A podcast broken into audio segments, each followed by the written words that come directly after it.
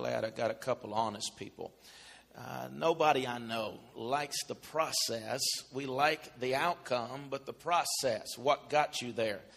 Everybody likes to tell their story, their testimony of the victory that has come into their life. But very few people will tell you the process that brought that blessing, that brought that miracle, that brought that answer to prayer. But I promise you, behind every testimony, there really is a test. Amen. And uh, we must remember that, and we must be real because if we're not real, then we will cause people to think that we are not of this world, that we're weirdos. And they have to understand that, that we have difficulty just like they have. We have trouble. We have heartache just like they do. But it's the grace and the mercy of God that has come into our life that has transformed and empowered us to be greater than the things of this world. Amen. Praise God. Tonight I want to continue on that. I told you we I want to reread this here in Malachi chapter 3 and uh,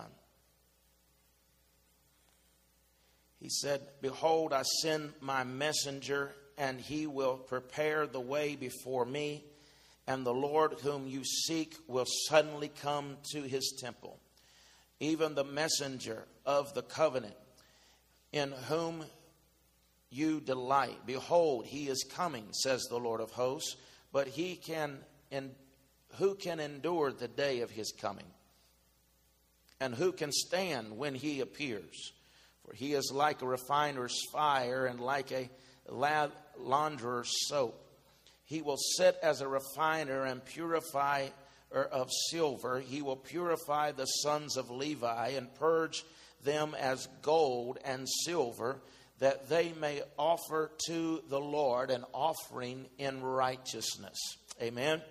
Sunday we talked about gold worship. God can't really use you the way he wants to use you until you are gone, have gone through the fire until he removes the lesser metals or lesser things up from your life and it is in removing those lesser metals or uh, those things in your life that are holding you down, that are weighting you back, and, and it is in the midst of the fire that causes those lesser things to disconnect from you. Amen. And those things that are lesser in your life and when they do they all of that that has come loose all of the lesser metals all of the impurities he will take them off, and as he scrapes them off of the top, it will continue to purify and make until it is pure gold. Amen. If you uh, you may have thought that you know that you was going as you was going through these things in your life that it, it would be better if God would just not do uh, so much at one time. Right? if, if he wasn't, if he, if God, if you just wouldn't turn the fire up so hot. But how many understand that the hotter the fire gets, the more the impurities will come off of your life? Amen. If you have a, a something in your life that God is wanting to purify, that He is wanting to get out, then you've got to be willing to allow Him and trust Him with the fire in your life. He said, Think then it not strange when these fiery trials come upon you, as some strange thing has come to you, right? Amen. We have to understand that fires will come and the enemy will use those fires to try to destroy us. But God says, I'm going to use them so that I can bring you to a place that I can use you. Praise God. And so it's in that impurity, it is in that cleansing process. And you may have thought that you couldn't make it without someone, or you may have thought you couldn't make it without that job. You may have thought that, eh, that those things in your life, you could never do it without a thing. But God will cause those to be broken off and removed from your life, be consumed in the fire, so that only that which you really need is left. Amen. Uh, your, your destiny is not in what has been consumed, so quit whining about it. Your destiny is still in what is left. And so what is being consumed in my life is that that that cannot be shaken will remain. But that that can be shaken, I don't need. Look at your neighbor and tell him if it can be shaken, I don't need it. And so it is in what can be shaken, what can be consumed, what can be burned up. I may think that I can't make it without it, but if it is consumable, then I can do without it. Amen. The refiner continues to turn up the heat until all the impurities come to the surface and are removed. I don't know about you, but when I go through the fire of life, I'm surprised at what comes out of me. Is that too real for you? I'm surprised when I get in the fire of the things that start coming to the surface. Thoughts that I thought that I didn't have no more. Amen. Words that I thought I didn't use. And then they start forming in my mouth again. Can't get no real people in here tonight. Amen. Actions that I thought that I didn't do any longer. But suddenly in the fire, those things start coming to the top. And God says, if you'll let me, I'll help you deal with these things. If you'll let me, I'll remove them from your life. Amen. Because you see, we're good at, at putting, pushing it down. We're good at suppressing things. We're good at hiding things. But when the heat is on, baby, the things that are hidden come to the top whenever the heat comes on, those things that are buried deep on the inside will start being loosened in your life and will come to the top. Not so that you can be embarrassed, but so that it can be removed from your life once and for all, and you can be transformed by the power of His Holy Spirit. If you thank Him for it tonight, give Him praise. It's in the fire of life that you understand what's truly valuable and what is only weighing you down. What is truly valuable and what is only weighing you down. How many know that your priorities change when you're in the fire? Things that you thought were so important before, but when the heat is on, when sickness comes, when affliction comes, when difficulty comes, when financial trouble comes, when stresses in relationships come. Amen. It is them that those things that are really important in our life, we realize there are some things that aren't as important as we thought they were. We could do without that. We can do without this. We can make it without that. But there is one thing that remains sure. We cannot make it without our God. Amen. And it is in those pressure times, it is in that fire of life that causes us to understand that we can do without a lot of things, but we begin to prioritize the important things of our life so that we may remove those things that are only holding us down, those things that are weighty but don't have any substance. Amen. I mean, no lead is heavy, but it don't get much for it. Amen. There's a lot of things in your life that'll weigh you down, but they're not going to give you very much dividends. They're not going to pay you much reward. Amen. And it is in the hot fire of our life that removes those things so that we can run the race with patience. Amen. He tells us here that never forget that whenever we're in the fire, that we're still to maintain an attitude of worship. Never forget it. Because God's mercy seat in your life is connected to your worship. Let me say that again. God's mercy seat in your life is connected to your worship. Remember Exodus, we read it Sunday morning. Make one cherub at one end and the other cherub at the other end. You shall make the cherub to be at, at the two ends of it of one piece with the mercy seat. Amen. He inhabits our praise. His mercy is connected to our worship. As we begin to worship Him, we create a mercy seat with our worship. Amen. That He will show mercy. How many know that God's mercy is good? Amen. And I'm thankful for the mercy of God. I'm thankful for the grace of God. But I don't know about you, but I need His mercy. I need him to show me mercy in my life. I know a lot of people say, but I just want them to get what's coming to them. Well, how would you like for you to get what's coming to you? Amen. But I want mercy. As he's sitting on the judgment seat, I want him not to be sitting, excuse me, not to be sitting on judgment seat, but I want him to be sitting on a mercy seat where that when he weighs and he judges on my behalf, he judges according to mercy and not according to what I should get. Because what I should get is what I would get in Adam. Amen. The sin of Adam, the wages of Adam, the death of Adam. But with his mercy, I get what's coming in Jesus. I get life, I get victory, I get hope, and I get his uh, joy that surpasses all understanding. Amen. And so he, we went on and we said Sunday that he, the silver is the last uh, metal to release from gold. The heat has to be turned up to its highest level for the silver to be removed from the gold. It is at that point when the refiner will take, and he is not able to even look over into the pot for very long, but he has to take a long, uh, a, uh, armed uh, remover and he will remove the dross. He will remove the impurities as he sweeps it across the pot and he takes it off of the top. And it is then that the silver is removed from the gold. The, silver is good, but gold is great.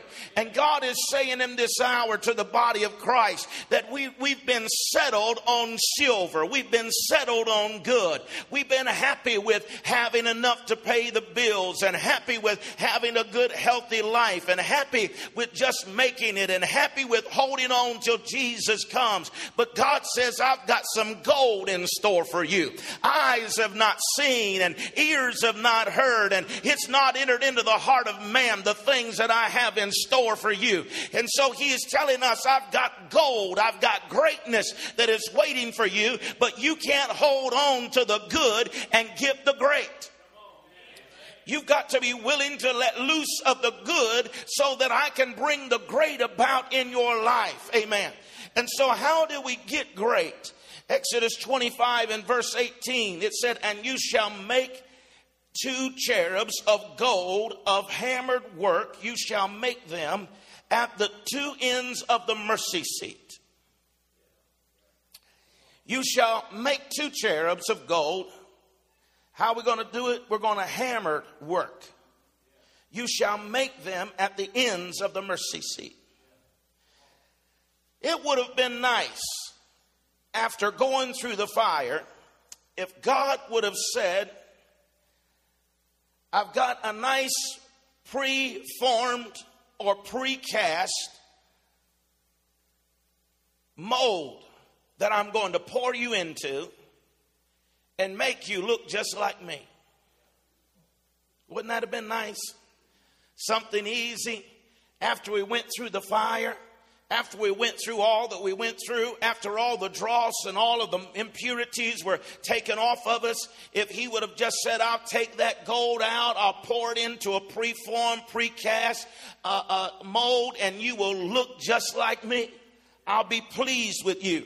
But that's not what he said. He said, I'm going to take that gold after it's purified and I'm going to hammer it. I'm going to beat it.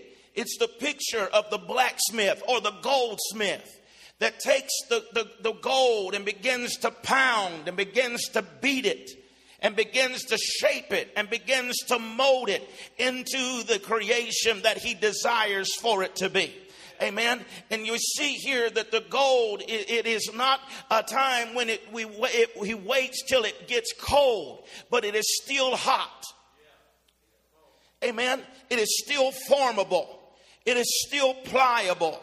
And it is after the heat has taken out the impurities that he begins and we become forth pure gold, that he begins to hammer and beat us into that shape that he desires for us to be so that we can bring about his greater glory in our lives. Amen. You see, the fire is, it, it, when the fire comes, it comes not to kill us. It doesn't come to destroy us, but it comes to make us in the image and the likeness. And God knows if we get cold and He begins to hammer us, that it, we will crack. We will break. So in His wisdom, while the heat is still on, he will take us and begin to beat and begin to hammer and begin to work on us, to shape us and to beat us into a position. What is the hammer blow of life doing to us? It is beating us into a position of worship that blow of betrayal, that blow of sickness, that blow of the hammer of pain, that blow of abandonment that you feel in your life. Amen. What is it doing? It is breeding us into a form or a place of worship because we cannot worship him as long as we are full of pride. We can't worship Him as long as we're full of self. We can't worship Him as long as we are, we are never uh, have those impurities removed from our life. But it is in this process and the blows of life, the pain of life, the hammering of the will of God uh, that is allowed in our lives will shape us and form us and it positions us in a place that we will be worshipers of Him. Amen.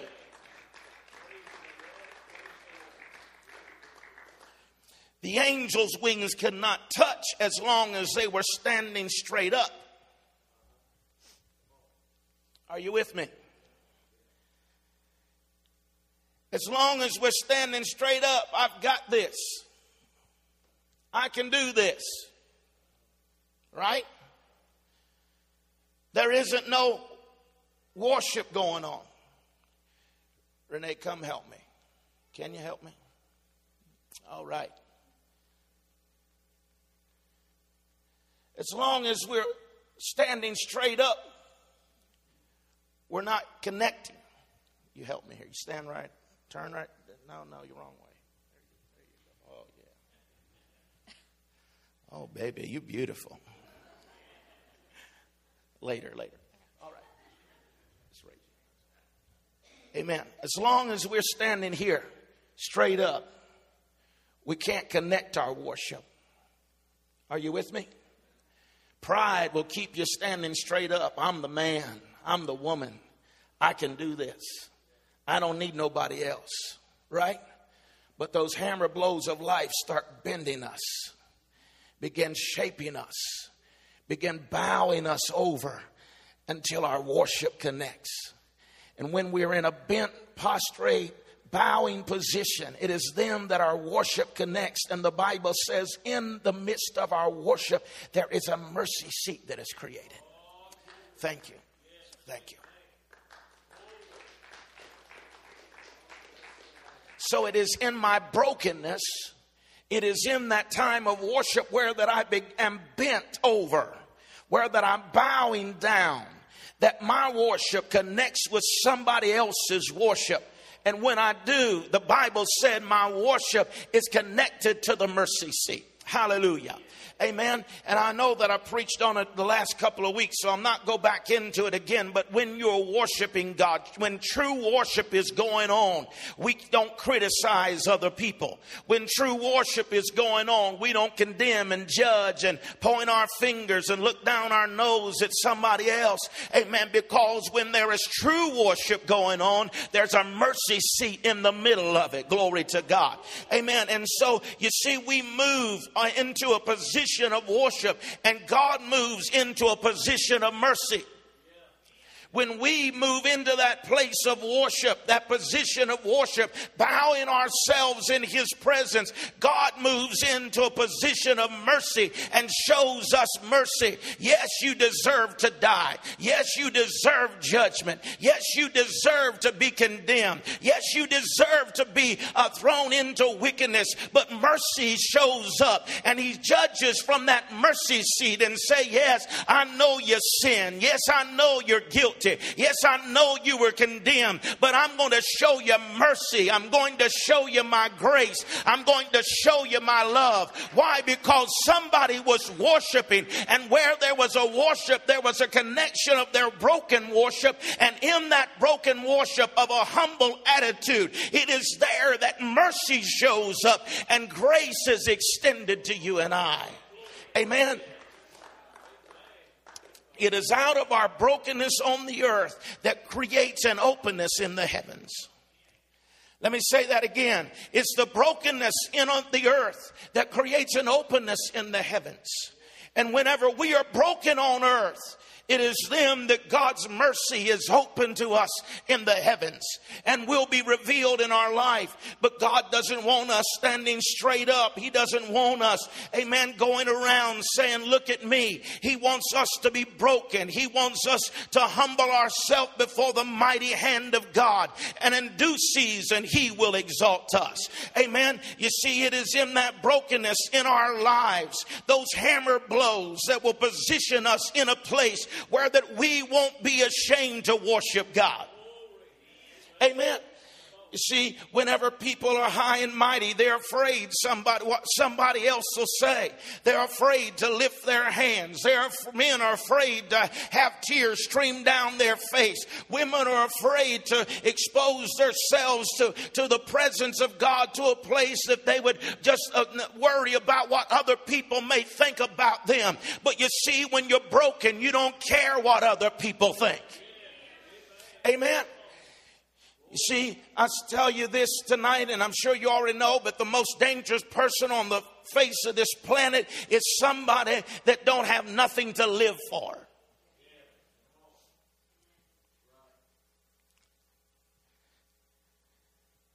You give a man two life sentences in prison, and they'll be the most dangerous person in the prison. Why? Why? What else have they got to live for? What have they got to lose? And whenever we are broken people in the earth, we don't have nothing to lose. We don't have nobody to impress. We don't have nobody to worry about, well, what are they thinking? Well, I don't care. I didn't come to worship you. It really don't matter if you like my dance. It ain't about you. It doesn't matter if I clap on beat or off beat.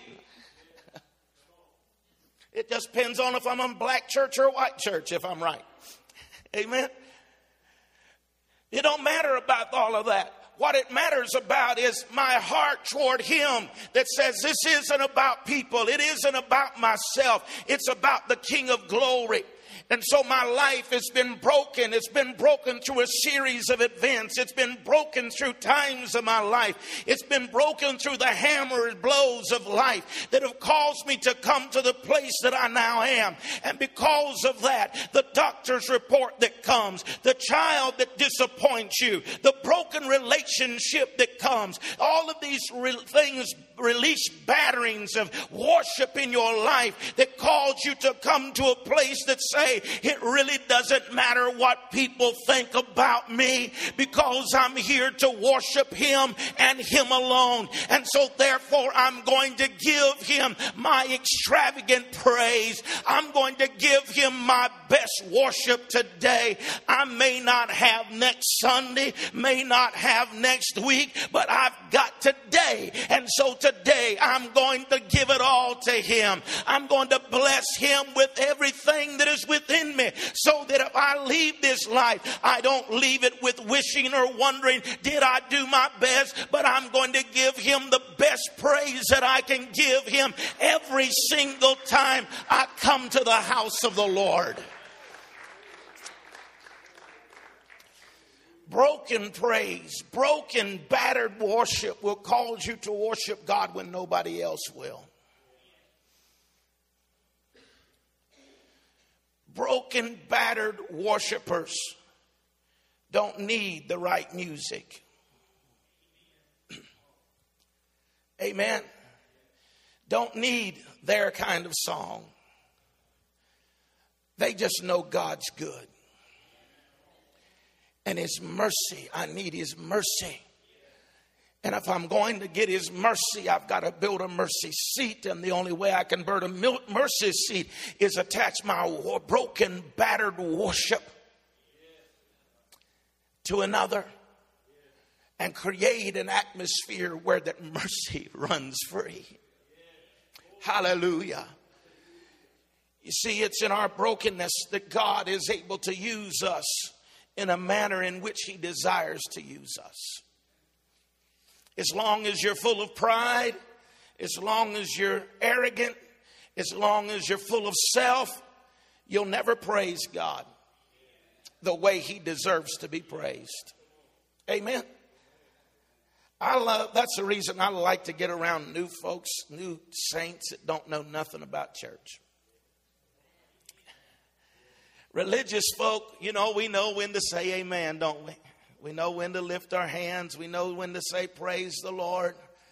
But have you ever got around folks that ain't been raised up in the church and know all the customs of the church, and they and you start hearing them whistle, you start hearing them holler. Down, we had one down there in in uh, Lewisburg, and they got saved. They didn't know any difference. No, it was a revival service, wasn't it? They got saved, and they started running through the church hollering, Great balls of fire.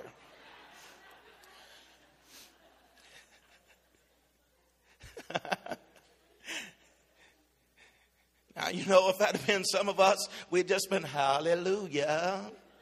I feel the Lord. But it was in that time of brokenness, it was in that time of release that they, didn't know it quite how to express themselves, but they expressed themselves the best way they knew how. Amen. Could you imagine the brokenness of Paul and Silas in the midst of the fire, in the midst of the chaos, in the midst of what theologians tells us was the basement of the prison? That the sewer was running through and the rats were there.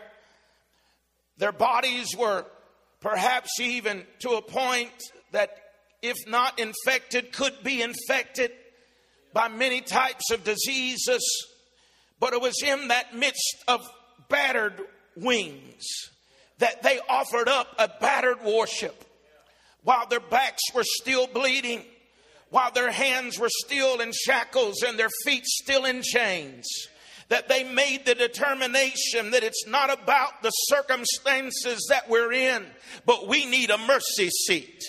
We need mercy in this situation. Amen. And they began to offer up praise. And in their bent over state, amen, their broken worship connected one with another.